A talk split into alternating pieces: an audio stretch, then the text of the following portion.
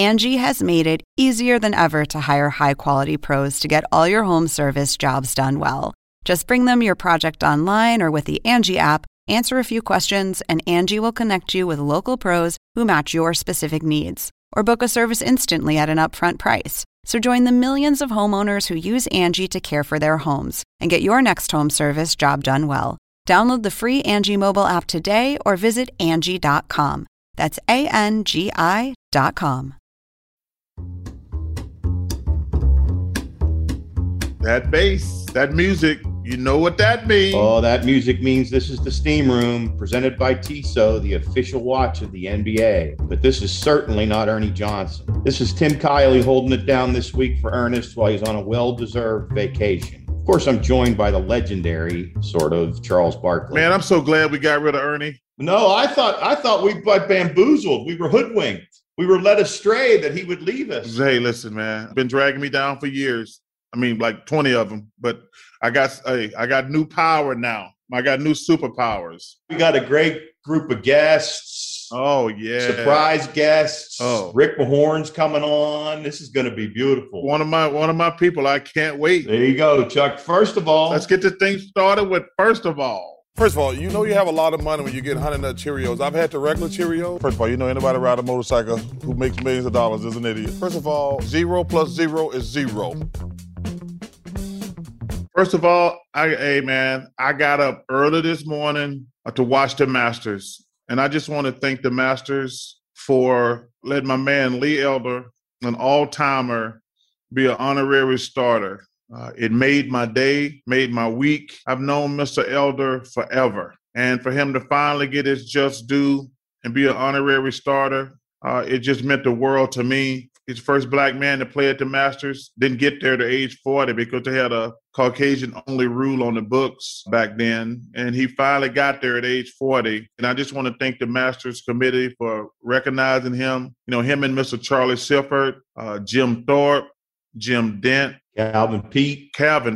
Oh, man, Calvin Pete was hitting that thing. I mean, I just want to thank all those black golfers who never got their just due. And I couldn't imagine playing under those circumstances when people are moving around and throwing things at you and kicking your balls into the weeds and things like that. I just want to thank them for all they contribute to the game. They made it for Tiger. Tiger number one, get well soon. You the GOAT. And we're all hoping you get well soon, my brother. So just shout out to the Masters for recognizing our man, Mr. Elder. It was a great move. It was a great move. What else? Secondly, you know, I don't even know this guy, but I like him. His name is Mr. Jack Hanna, the zoo specialist. Yeah. You know, I think that he's in Cincinnati, if I can remember off the top of my head. But I read the story. His family released a statement yesterday that he's retiring from public life because of dementia. And, man, that's an awful tough disease. And I just want to say I'm a fan. I've seen him I watched his show 100 times. I've seen him on talk shows 100 times. And, you know, the love he has for these animals is just, it's amazing. He goes back there with my man from Mr. Irwin, who died a few years ago over in Australia. Mm. And, you know, some people, man, they just love animals. And for what Mr. Hanna has done for the world and for zoos around the country, around the world, I just want to say thank you. I never got the pleasure of meeting you, but I am a fan, and I just want to wish him the best. I want to wish his family the best because that's an awful disease, but I want to acknowledge him for all the things he did and made me have joy. So thank you to Mr. Jack Hanna. That's nicely said. Charles, it was Steve Irwin in Australia. Steve Irwin. Oh, man, watching his show all those years, man, the passion. And same thing with Mr. Hanna.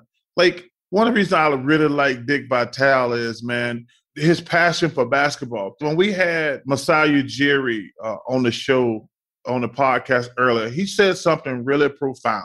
And I tell my friends this, and he says, my number one goal is do the job I got the best. All that other stuff will rise up. But he says too many people, when they're trying to get a job, they're so worried about the next job. They suck at the job they got. And I thought that was really profound. Like, everybody wants to start at the top. Sure. He says, I wouldn't worry about getting the next job because I know that if I do the best I can with passion, energy, and intellect, I'm going to get upgraded. And Mr. Hanna, Mr. Irvin, and Dick Vitale, when I see them do their thing, man, they got so much energy and passion. You know they love what they're doing. And so I just want to shout out to Hanna's family and tell them I was thinking about them. That's great, Charles. As we roll on our podcast presented by Tissot, the great and talented Allie LaForce coming up next, Chuck. Nothing like a stand-up bass and a stand-up young lady to join us. The great Allie LaForce. If you can help me out, Allie, and take it from here, that would be much appreciated. I don't know how you can take it, but if you can take it. You're leaving me alone with Charles? Yes. Hey, thank you. Thank you, legendary Mr. Kylie. Hey. The one and only PK. Allie LaForce is on the Steam Room podcast. Hey, listen, I'm so happy to have you. I'm so sick of Ernie. He's been dragging me down for 20 years, Allie. 20 years. We all know the truth behind that, Charles. We all watched the docuseries. Yeah. Oh, that was awesome. How you doing, buddy? I am doing wonderful. I'm done with the madness, which never ceases to amaze us. Shout out to Coach Drew and the Baylor Bears on a wonderful, wonderful season, but don't want to just let Gonzaga go by the wayside. To get to undefeated to the championship game, that was a hell of a season. You know it's Gonzaga, right? This is why you need Ernie Johnson. Well, see, listen, it's a little school up in Washington State, so they should not be worrying about a little mispronouncing here or there. Out of control. Baylor was really impressive, though. I watched the game where they were, I want to say, 2 for 13 at the half from three, and they still won that game. So that's what showed me this team's a real deal, that if they're not hitting, they can still find ways to win games. And if they are hitting, you better watch out. I think that was the Villanova game. It was. And Villanova played great the first half, and they could not make a shot. But then Baylor just turned up that defense in the second half to a whole nother level. Well, that's one of the reasons, you knew that Baylor was going to be – because I picked Baylor and Gonzaga to get there in the end. Nothing I saw throughout the season was going to persuade me to pick any other team. And we saw the two best teams. But, man, they when they were making shots, that thing was a quick wrap. I thought UCLA was incredibly impressive, too, just everything they've overcome. No seniors. There wasn't a single player on that team that had – a game of NCAA tournament experience coming into it. And, Johnny was dealing with the ankle sprains on an every other game basis, and they fought to the finish. I mean, those kids, they have confidence like they are a Gonzaga undefeated team coming into this tournament, but they weren't, they weren't picked to finish high in the conference, and they just defied all the odds. Well, number one, that was the best game of the tournament. Everybody's making plays, going back and forth. I mean, that was probably 6 or 7 plays in a row down the stretch before Jalen made the almost half-court shot. But that was one of the best games. But shout out to Coach Cronin, because to beat an Alabama team that was terrific, to beat a Michigan team that was terrific, and to give the number one team all they could handle. So take your hat off to my man, Jaime Jaquez. Sorry. Now we just got to get Gonzaga right, but you nailed that one. Those people up in Gonzaga act like they won the championship. They shouldn't be they're not in a position of power to be trying to correct people right now. They should be glad I'm mentioning them. They didn't win. I'm mentioning them because they had a great season. But, man, I tell you what, this is our 10th year doing March Madness, and the first weekend is the weekend for hell. There's a lot of work. But, man, this tournament never ceases to amaze me. It's flat out incredible. I'm glad to be part of the crew. It was just an amazing tournament. We didn't even talk about Oral Roberts. We didn't even talk about Loyola Chicago. We didn't even talk about the brothers from Eastern Washington or somewhere, the Groves brothers. Yeah, it was a really fun adventure. By the way, we need to get into something outside of the NCAA tournament, Charles. When I returned from the NCAA tournament to a nice establishment in Houston where I was eating dinner, there was a woman I ran into that owned a clothing store, and she supplies some of my jackets, which you have become very fond of, by the way, for me. So yes. Shout out to Alchemy of Style. Anyway, she said, how is it working with Charles Barkley? And I said, he's the GOAT. He's the absolute best, most kind person, hilarious. I consider him a great friend. And she said, okay, because 15 years ago, I was in a bar in Texas, and he was sitting at the bar with his friend, and I mustered up all the courage inside of my soul to go up and say hi to him. And he totally blew me off, and I haven't recovered for 15 years. It was the most embarrassing day of my entire life. What do you have to say about this, Charles? You know, I think I'm the nicest guy when people come up and talk to me. Number one, obviously, I don't remember. I must have been having, and I try not to ever have a bad day publicly because you never know who you're going to meet. It might brighten their day. I'm not sure. See, the problem is, Allie, I don't know if she's telling the truth. That's where I wanted to get to the bottom of it, because I've been in bars with you. I've been at arenas with you. You literally are the kindest human on the planet. And I have never seen you say no to anybody ever. It's what makes you one of the most special humans there are. Yeah, but it's like, but I tell you this, but see, sometimes these people, when they walk up to you, they want to have a conversation with you instead of just saying hello. Right. Hey, nice to meet you, blah, blah, blah. Like, if I'm out to dinner with you and the crew, if somebody comes up and say hello to me, I'm going to give them a quicker hello. I'm going to try to be cordial, but then I'm going to get back to my friends. I hope that she was not one of those people be like, no, I need you to pay me some attention. Exactly. So like I say, I don't think I was mean to anybody, but sometimes you meet a person, they're like, well, I want to keep talking to you. Like, no, I don't want to keep talking to you. I'm here with my friends. Yeah, exactly. I said hello to you. It was, and I appreciate you wanting to meet me, but that's it. This conversation is over. So I texted Charles, and luckily he was in quarantine in India, and that was quarantine. And when you're stuck in a small room for however long, it's just not very fun. You have plenty of time on your hands. So he was kind enough to FaceTime with her. She went on for hours about how it made her day. All is forgiven. She loves you. She's the biggest fan of Charles. So the one time you were mean, all is forgiven. I'm so glad. Because like I said, everybody wants everybody to like them. And if somebody came to me, like, I try to always be cordial. And I'm glad I got a chance to apologize. Maybe I was just having a bad day. And she's correct. So, hey, listen, that was really nice. That was hilarious, too. You were so nice to do it. So the next day, I didn't even realize this, but I guess her birthday was Easter Sunday weekend. And she was like, I had the best, most fabulous birthday weekend because Charles Barkley called me and said that I was wonderful and all is forgiven. And so you not only did you make her day, but you made her birthday weekend. So thanks for doing that. Oh, thank you. Hey, listen, any friend of yours is a friend of mine. What you were saying, when people want to come up and have a conversation, my favorite is in baseball when they come up to the players and they say, hey, could you sign a ball? And if the player is nice enough to say yes, they say, sure. Do you have a ball? And they always say no. Like, do they think you just walk around with a box of balls and a Sharpie, right? You know, it's like, at least be or when people say, hey, can I get a selfie really quick? And so you think, yeah. And then they're like, where's my phone? And then they ask their significant other to grab the phone out of the bag. And then they don't know how to do the selfie. Well, you know what drives me crazy about that? I think part of being in the limelight is sign autographs and take pictures. And I try to always be cordial. Well, let me tell you something. When people have their phone on the timer, I really want to bash them in the head. I'm not going to lie. When you're standing beside some random stranger and they got their phone on 5 seconds, I'm like, yo, man. Just take the damn picture, and you can see the numbers counting down. That drives me crazy when people have their phone on a timer. I'm like, come on, man. And now you have to be careful, because if the camera's on live, people can look back to whatever you were doing a couple seconds before the photo, too. So you really got to be on your best. Hey, thank you for wearing a new shirt, by the way. That was so nice of you. Did you do that just because you knew I was joining you? I didn't know if you were going to have a jacket on or not. I mean, I want to look presentable, but you always dress exquisite. And I love your jacket game. You're the best. This was fun. Thanks, Ernie, for letting me hop in. Thanks, Charles, for having me. This is so much better than Ernie. I'm just telling you. I'm sick of Ernie. Ernie, don't leave me again. Don't leave me here alone again. But it was fun, Charles. Coach Adia Barnes is coming up. A special guest.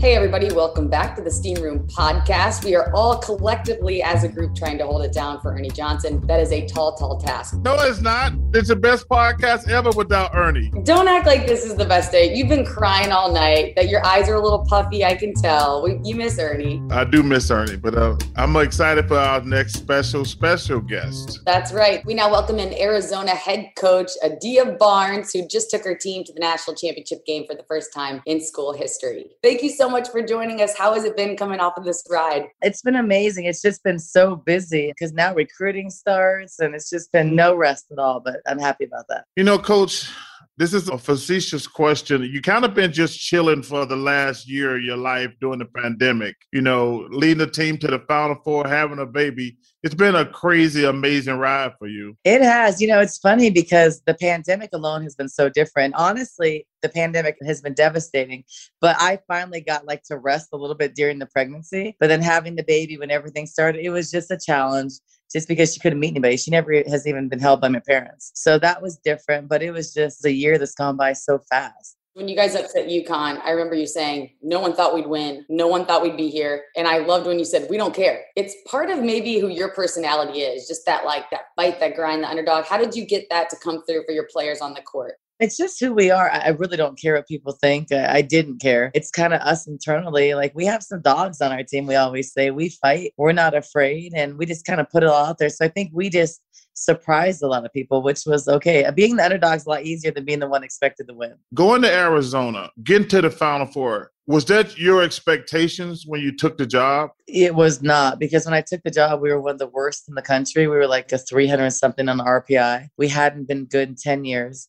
It was hard to recruit here. I was told by all my friends, like in the business, do not take this job because, you know, as a Black female, you get one opportunity. You don't get recycled. It wasn't a high paying job. It was the lowest paying job in all Power Five. And we hadn't been good. So I kind of took a chance, but I thought we had the resources and I chose Arizona. So I always say I chose it twice. And I thought I knew I could recruit. I knew I was going to work. So I thought we'd be good, but I didn't think we'd be good in 5 years. I thought it would take 7-8 years if I lasted that long. Obviously, when you and Don played each other in the Final Four was a big deal.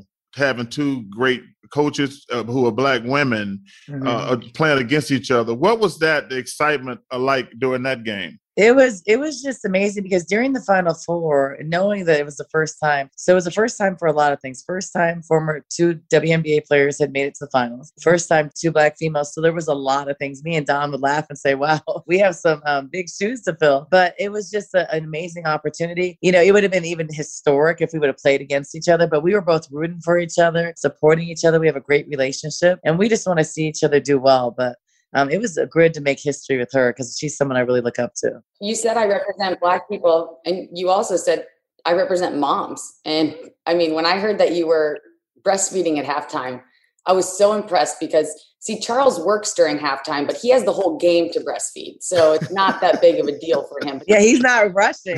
No, but you know what's funny? So I wasn't breastfeeding. I was pumping. So I didn't have time before the game because all the media stuff. So during the game, I was like, gosh, I need to pump. So I ran back and I pumped for 5 minutes. This is the funny part. I pumped in the back, obviously talking to my coaches, but then like I unplugged the pump and I had to go out because we only have 10 minutes, you know, more for halftime. So I go out to like with the players and I have like the pants-free bra with the pump attachment. So like your boobs are kind of in there. And then I have the blanket over and I'm talking and it falls off. And everybody started busting up laughing. Thank God I'm not shy. But I was like, oops, sorry. And then they were laughing and stuff. And so it was a moment that they'll never forget, I'm sure. But yes, they saw it all. While you're pumping, is that full consuming? Or are you also thinking of the plays you're going to be drawing up and what you're going to tell the team when you finally come out of the bathroom? No, I'm so used to pumping. Like, it's not even a thing. I'm just doing the plays, looking at the stat sheet while I'm pumping. It's not even a thing. They used to hurt. Now you're just so used to it. It's not even an issue. So I was talking to the coaches, strategy, writing down things while I was pumping. So let me ask you a question. You talked about Black women getting coaching jobs. How far do we need to go to get just more women coaches in the women's game? There's a long way to go just to get women in the game, former players. There's just not a whole lot of us in the game. So I think that, you know, giving opportunities and resources. And like I played 13 years pro, so I started coaching later on in life. So I think that just the opportunities, and when we're given opportunities, we flourish. And I think it shows right there with Don and I just being able to reach the level we did and be on a national stage. And I think for me, being a mom, being a former WNBA player, I think it just shows that you can do it all. Is it challenging? Yes. I mean, you see stuff like this, but we can do it and we can do it at the highest level and be successful. For all of our listeners who can't see right now, Adia's son has joined us in the room. He's giving mom a big hug. That's Mateo. That little kiss was the most adorable thing, wasn't it? It was really good timing, right when you were talking about being a great mom. He always does this right when I go on something that's recorded. It's just like, that's like, okay, so this is life in COVID at home. It's like, he was like in every Zoom. It was embarrassing. So how are you handling recruiting? Are you able to do in-person recruiting or just Zoom right now? It's just Zoom. Like it's been Zoom the whole COVID. It's been dead until the end of May. So nothing, just what on Zoom, watching videos. It's been a challenging recruiting.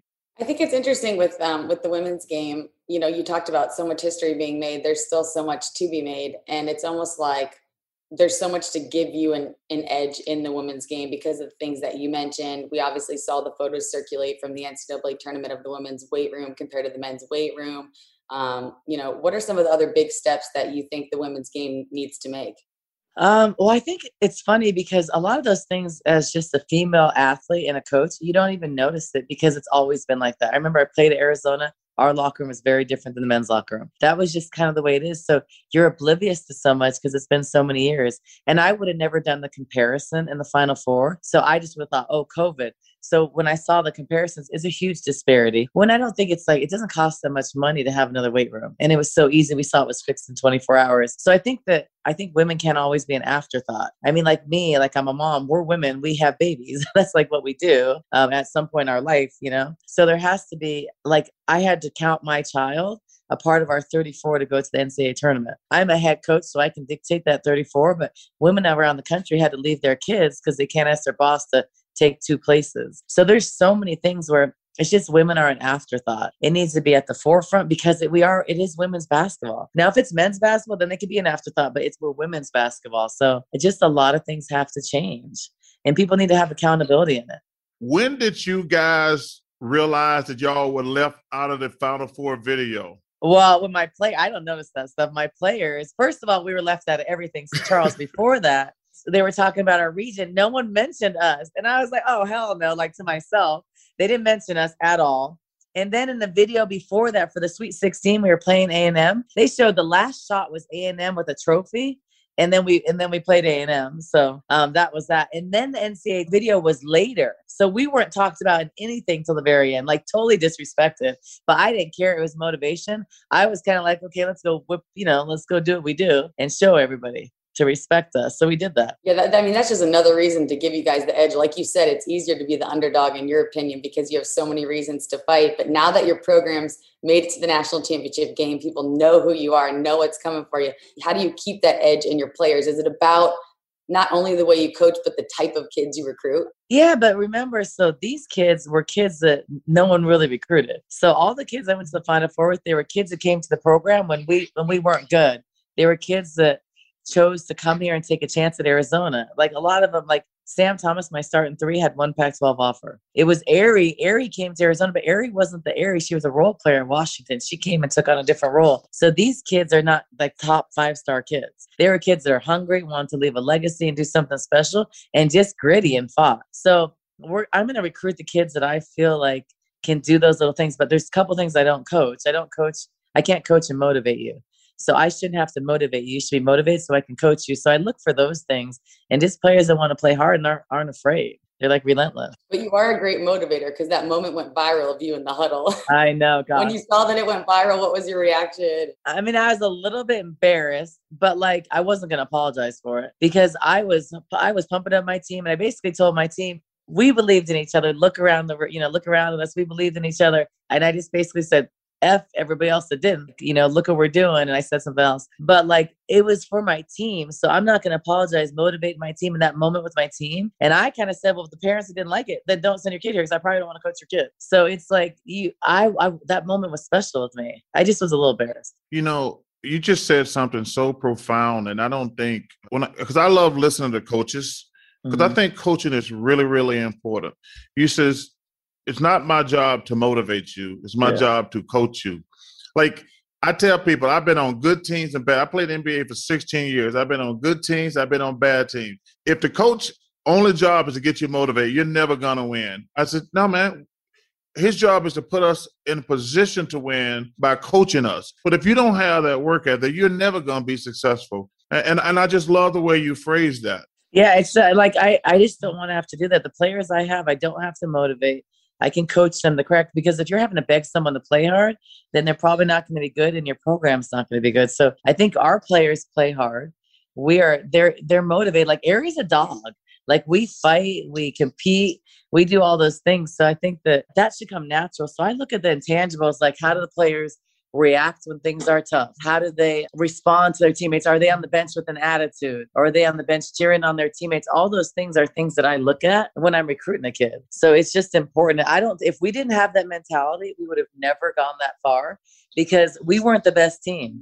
Every other team was better. Every other team had more talent, but we were fighters. And I think that's what put Arizona on the map. And that's what got people to fall in love with us, because we didn't give up. We were down by 10 by Stanford in the championship, and we just fought it out, and it was ugly, and I don't care. I loved another thing you said, which is I'm not going to apologize. I think that's something that you and Charles have in common. You are intelligent, you speak your mind, and you don't apologize for it. But what makes me laugh is another thing that you guys might have in common. We'll see your thoughts on it, is people compare your game to Charles Barkley's game. And I'd love to hear your reaction on that. Charles, this is a highlight, being on the podcast with you guys. They used to call me the female Charles Barkley when I was in college. I wasn't nearly as good as you, but that was like my compliment. Well, that's an awesome compliment for me. That was a compliment. I was like, when they did that, I was like, wow, like, he's so good. Charles, you were a beast. You were a beast. You. And you were so good. And you were undersized. You weren't afraid. So I mean, when they told me that, I was like, yeah, I embraced that. So I'm looking for some more undersized players like your mentality, Charles, for sure. Well, number one, I want to say thank you for the compliment. I want to thank you for making Arizona proud. Obviously, I'm a proud Arizonian for life. And if you get to Scottsdale, we need to play golf or just say hello to each other in person. For sure. I would love that. Allie, thanks. And thanks, Charles. And it's really fun. If I could have the courage to say half the things you said, Charles, I'd be a better coach. Because you are brutally honest, and I love that. I would have played for you any day. Thank you, Coach. Hey, and congratulations on a wonderful season. And you take care of yourself. Enjoy a little downtime. Thank you. Thanks, you guys. All right, guys, I got a very special guest. Very special. Very special. There you go, TK. You're learning. One of my best friends, been a friend for a long time. Rick Mahorn, welcome to the Steam Room. Oh, well, thank you. At least you know somebody can get in the Steam Room. Your big ass wouldn't get in there. I don't even want to start with you. TK. Hey. No, TK, hold on. I want a public apology. Because when I'm listening to you on the radio, you always tell this story that I was too soft to hit Michael Jordan. Oh, yeah, you was too soft. And I don't want to hear that shit, Charlie. Hey, Charlie, I don't want to hear it. First of all, Charlie. Hey, Rick, when we playing together, we get ready to play the Bulls. He says, we got to hammer Michael Jordan. Chuck, every time he comes down the lane, knock the shit out of Michael Jordan. I'm like, Rick, I'm the star of the team. I can't be getting in foul trouble. TK. He had himself 6 fouls. He had Lambeer 6 fouls. He had Rodman 6 fouls. He had Sally 6 fouls. He had James Edwards 6 fouls. I'm the only one got 6 fouls who can't get in foul trouble. So I want a public apology for you bashing me on your radio show. Nah, I don't even want to hear that. Hey, listen, Charles, listen. Let me tell you this. Attaboy. I may have had 6 fouls with the Bad Boys. But one thing that I know, if you weren't physical with Michael Jordan, I ain't asked you to knock the crap out of him. I just said, I want you to hit him. And if we hit him, you know good and well they ain't going to call a second foul after I hit him. Come on, Charles. This is what? What are we talking about? Oh, intentional foul? Man, forget that. I don't want to hear it. Yeah, and I ain't apologizing. Shit. You wanted a championship. I was trying to help you. Chuck, I got a question for Rick. What's up? Your big starting moment was the Bad Boys, but before that you were with Washington, among one of my favorite old players, Wesley Unseld. That was my daddy. I miss him so much. It was, coming from Hampton, coming from a Division II school, institutionalized, as they say, learning from him. Learning how to be being even more physical than you were, but also cutting off the court. I mean, Wes was like 6, like Charles' height. Well, no, Charles 6'3", but Wes was like 6. His real height was like 6'6", but man, running into him was like running into a brick cylinder. I'm like, man, this dude. Well, how can I beat him? And he's already beating me up. So one day, me and this guy Carlos Terry. When we were rookies, he was from Winston-Salem, and we said today we're gonna beat Wes's ass. We're gonna hit him every time he runs out of court. Forearm shiver, we feeling good, feeling vibrant. man, we left out of there. We hitting them, and West hit us and said, "Oh yeah, that's what I like." Man, I'm sitting there going like, my eyes got big, Charlie, and TK. So it was like, all right. So we get home after practice. We couldn't even lift our arms. We couldn't even move because he beat us physically. But he never told us until about 7 or 8 years later. He said, "You know, you guys are crazy as hell because I couldn't get out of bed. My wife was mad at you."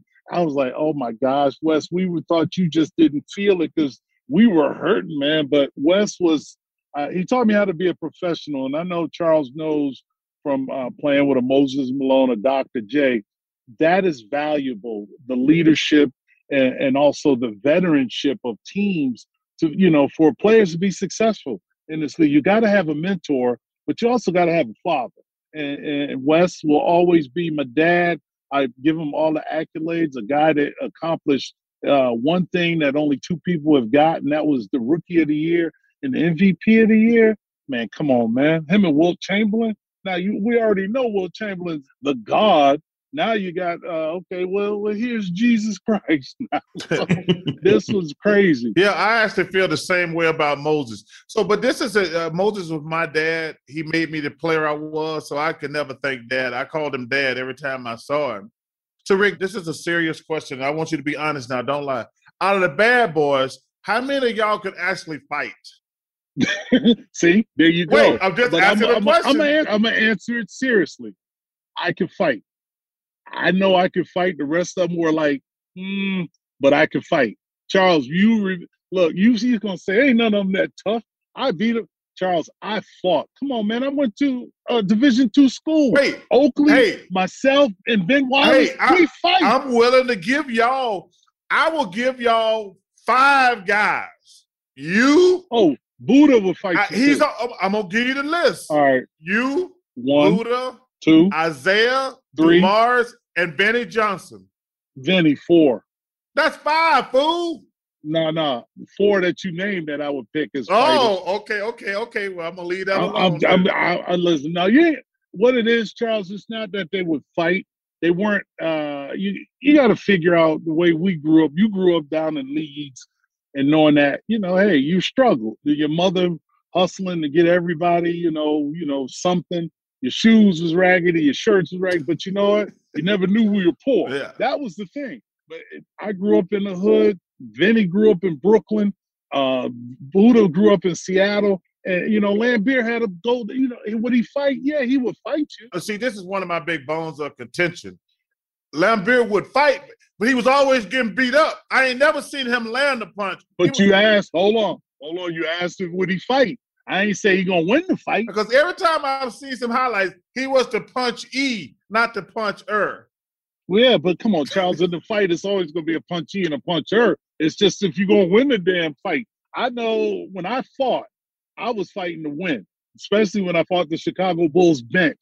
I was not taking any shit from them. Nothing. It went from I fouled Jordan. And you wanna know something? I didn't give a shit. Michael Jordan was just like everybody else. Hey, I used to tell people, when you played them Bad Boys, you had to call your family and say, hey, I love y'all in case you never seen them again. I was living at that time, obviously, and playing at that time, but until I watched that The Last Dance documentary, I'm like, yo, man, that's why Michael Jordan's the GOAT. Like, they whipped the shit out of him 3 years in a row before he finally got it together, and he didn't complain. He just got bigger and stronger. Now guys get tossed out of games. They get suspended for like half the stuff that you go back and look at some of those old videotapes. I mean, those are just like, oh, wait, he going to get suspended? He going to get tossed out the game? Nope, you're going to get 2 free throws. They had to change it a little bit. It was like, you know, every team back in the day before you got in the league had a goon. It was like, all right, you got 6 fouls. Go in there and do what you do. You're getting paid to play for 6 fouls. Oh, yeah. TK, did you watch that Baylor-Gonzaga game? Yeah, we were covering it. Listen, let me just say this to you. All you saw was some street ball. Yeah. All I know, Baylor was like, oh, who are you, Gonzaga? Oh, please, you ain't need us yet. Lockdown. They went in there with that attitude like, I don't care who you are. We're going to fuck your ass up.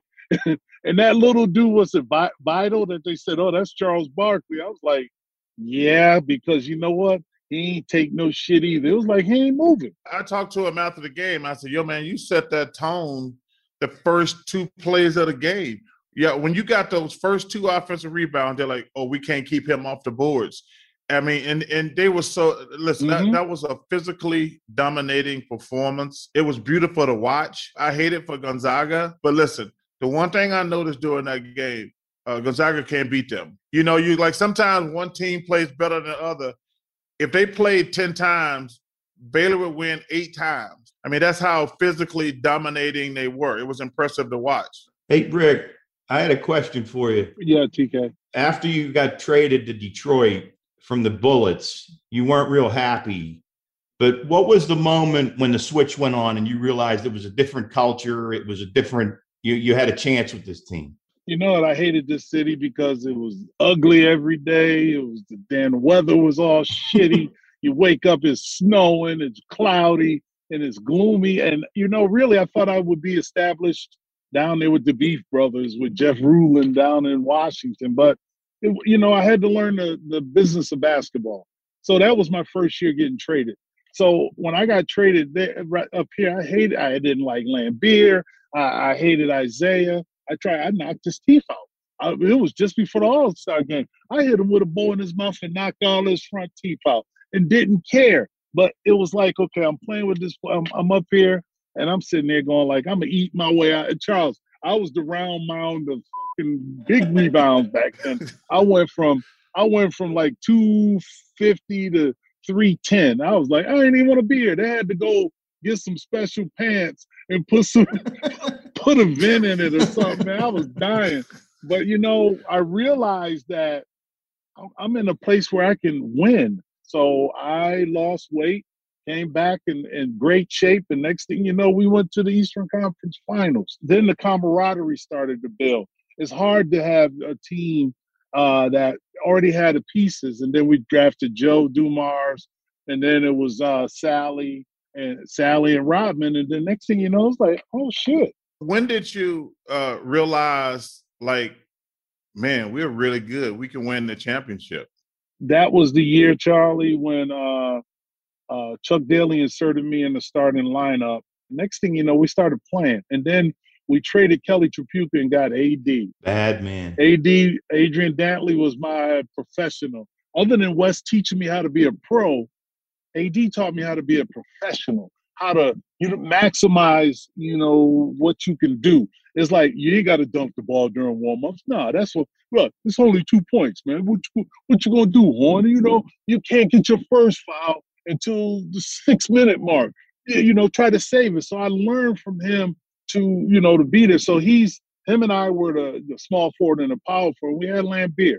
And so Lambeer was like getting his ass whooped, like Charlie said. And then one day when Robert Parrish took a 3-piece, and I said, Lamb, I'll take this shit because nobody going to hit you, even though, you're my teammate. But we built that relationship where it's like, I'm going to protect you. And that's what we do in the NBA. When you got your teammates, you want to protect your – some teammates, you go like, I ain't getting in that shit. Let him get his ass whooped. I don't like him any damn way. That's what, when we fight, or not necessarily fight the physicality. I was like, damn, we can win a championship. So you mentioned Chuck Daly. I got a chance to play for him and get to know him a little bit on the Dream Team. What was it like playing for, what y'all called him, Daddy Rich? Daddy Rich, man. He was the good look, Charles. There's only 2 coaches in this league, or 3, but I really didn't. But the ones that I really made an imprint on that I loved was Daddy Rich, because he was just so cool and so smooth. And Jimmy Lineham, that little leprechaun, used to get on my nerves. And you and him would go at it, just like, Jimmy, when you want it now, or do you want a game time? But it was listen, Jimmy Lineham was fun because he demanded for us. With Chuck, he made us accountable for each other. So if you ain't doing it, play every practice, play for your minutes, play for your. Didn't matter if you Isaiah, if it was Lambeer, Joe. Play for your minutes. We'd be in practice, Charles. You remember, practice was like, we played practice like it was a game. We go at the first team like, oh, man, y'all suck.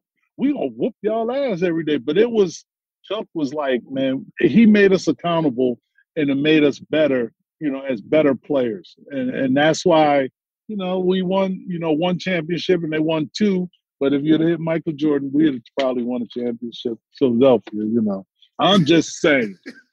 You guys moved to Philadelphia together. I got to ask this question. Manute Bol, just one story. That's what he called me. Charlie Barkley, he called him Mr. Mahorn. Oh, my gosh.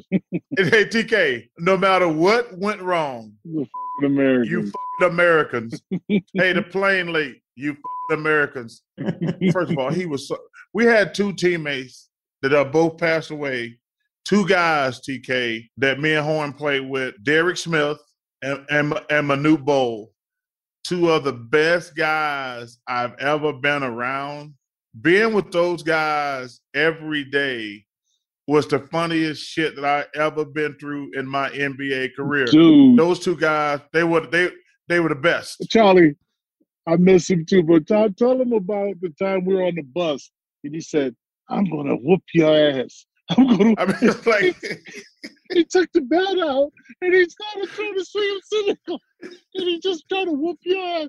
I need you, Charlie. I'll whoop your ass. I'm sitting there going like, is he going to take the Charlie? Charlie Barkley. That was my name. Hey, wait a minute. Remember when he said he killed the lion? That shit happened. Yeah. He said the lion was dead already. Yeah. He was an old ass lion. He said the old lion that was blind, crippled, and crazy. He's like, I killed it with a spear. No, it was old line. It was old. They set you up. Dude, you had, listen, when just playing with you, and TK, I look at this all the time. People ask me, wasn't it great to win a championship? I said, yeah, but it was the bond that I had in Philadelphia. It was like nonstop. It was like we get on the bus, we talk about Fred Carter. We talk about Ron Anderson. We talk about, and that little Scotty Brooks used to, him and Johnny Dawkins and Hersey Hawkins used to come in our room, order room service, charge movies on your damn, or in your room, and then leave. I said, these motherfuckers. Hey, TK, this dude was hilarious, man. Rick, I don't want to take any more of your time because you and Charles will go on forever. I wanted to thank you for joining us. This is great listening to you guys tell stories. We've been together a long time. I've been retired for 20 years now, but playing with him. Love you. Hey, I love you, brother. You are welcome back to the Steam Room anytime, my man. Hey, it'd be my pleasure to come on here. It don't matter, man. You always wanted a story about Charles. I got a billion of them. Uh-oh. I like it. We had some good ones. I love it. I love it. The great Rick Mahorn. Thanks, Horn. Sensors will be hard at work there, Cap. That was awesome. Ah, that bass, Chuck. Thank you, Tissot, as always, for sponsoring our... What are we on now? Episode 14 of season 2, Chuck. Can only go downhill from here. This is my favorite podcast ever. I mean, you're just so much better than Ernie. The podcast just got better. Any chance I can get a free bottle of booze from you for my work here? Redmont, or you want the Vulcan gin? Vodka gin? Redmont sounds good, but we actually have a phone call here from a person who's a little worked up and needs some programming help. So I think we're going to have some breaking news after this one. Cap, play the clip. You've reached Charles Barkley. Leave a message, America. Hi, my name is Sam. I'm a lawyer at the Nevada State Legislature out here. We're in the middle of a session, so we're working a lot. Anyway, I tried to record the inside story, and it said it was recording, and then it didn't. This is incredibly disappointing. I mean, I'm working like 15 hours a day, loyal steamer here, so I really don't know what to do. I know you guys don't control this directly, but, man, if you can get them to rerun it or make it available in some kind of format, I've been looking forward to this for months. This was the only thing I could think of to do is to call you and leave this message. Thank you very much. I love the podcast, man. That's a highlight of my week. So what's the breaking news? The breaking news is it's now available on demand on HBO Max. You know what, TK? I actually haven't seen the documentary, and I've been wanting to see it. You have not seen yourself? I have not seen myself. I'm not big on watching myself, but I thought that I watched it. Actually, that's not true. I watched the first episode when we got off that night, and then it was the weekend. I'm not going to sit at home like a loser on the weekend. That was a weekend my daughter was getting married. Well, Chuck, you got to sit down and watch a few episodes. Actually, I'm glad you told me where I can find it, because like I say, I watched the first episode was amazing, but I'm really looking forward to catching up the other three, because the clips that we have shown on the show have been amazing. And I had so many people come up to me and say how much they loved it too. I might actually binge watch it this weekend. So one more time for our friend Sam, The Inside Story is now streaming on HBO Max, and it's available on demand on the TNT app. Nobody can remember everything they did for 20 years. And that's the thing I'm really looking forward to, because some of the clips that I saw, like I don't even remember that. And it's stuff. So I'm really excited, and I can't wait. Thank you, Audrey. Another episode in the books, boy. Hey. I love it, man. I told you, my favorite episode ever. Ernie been dragging the Chucks down.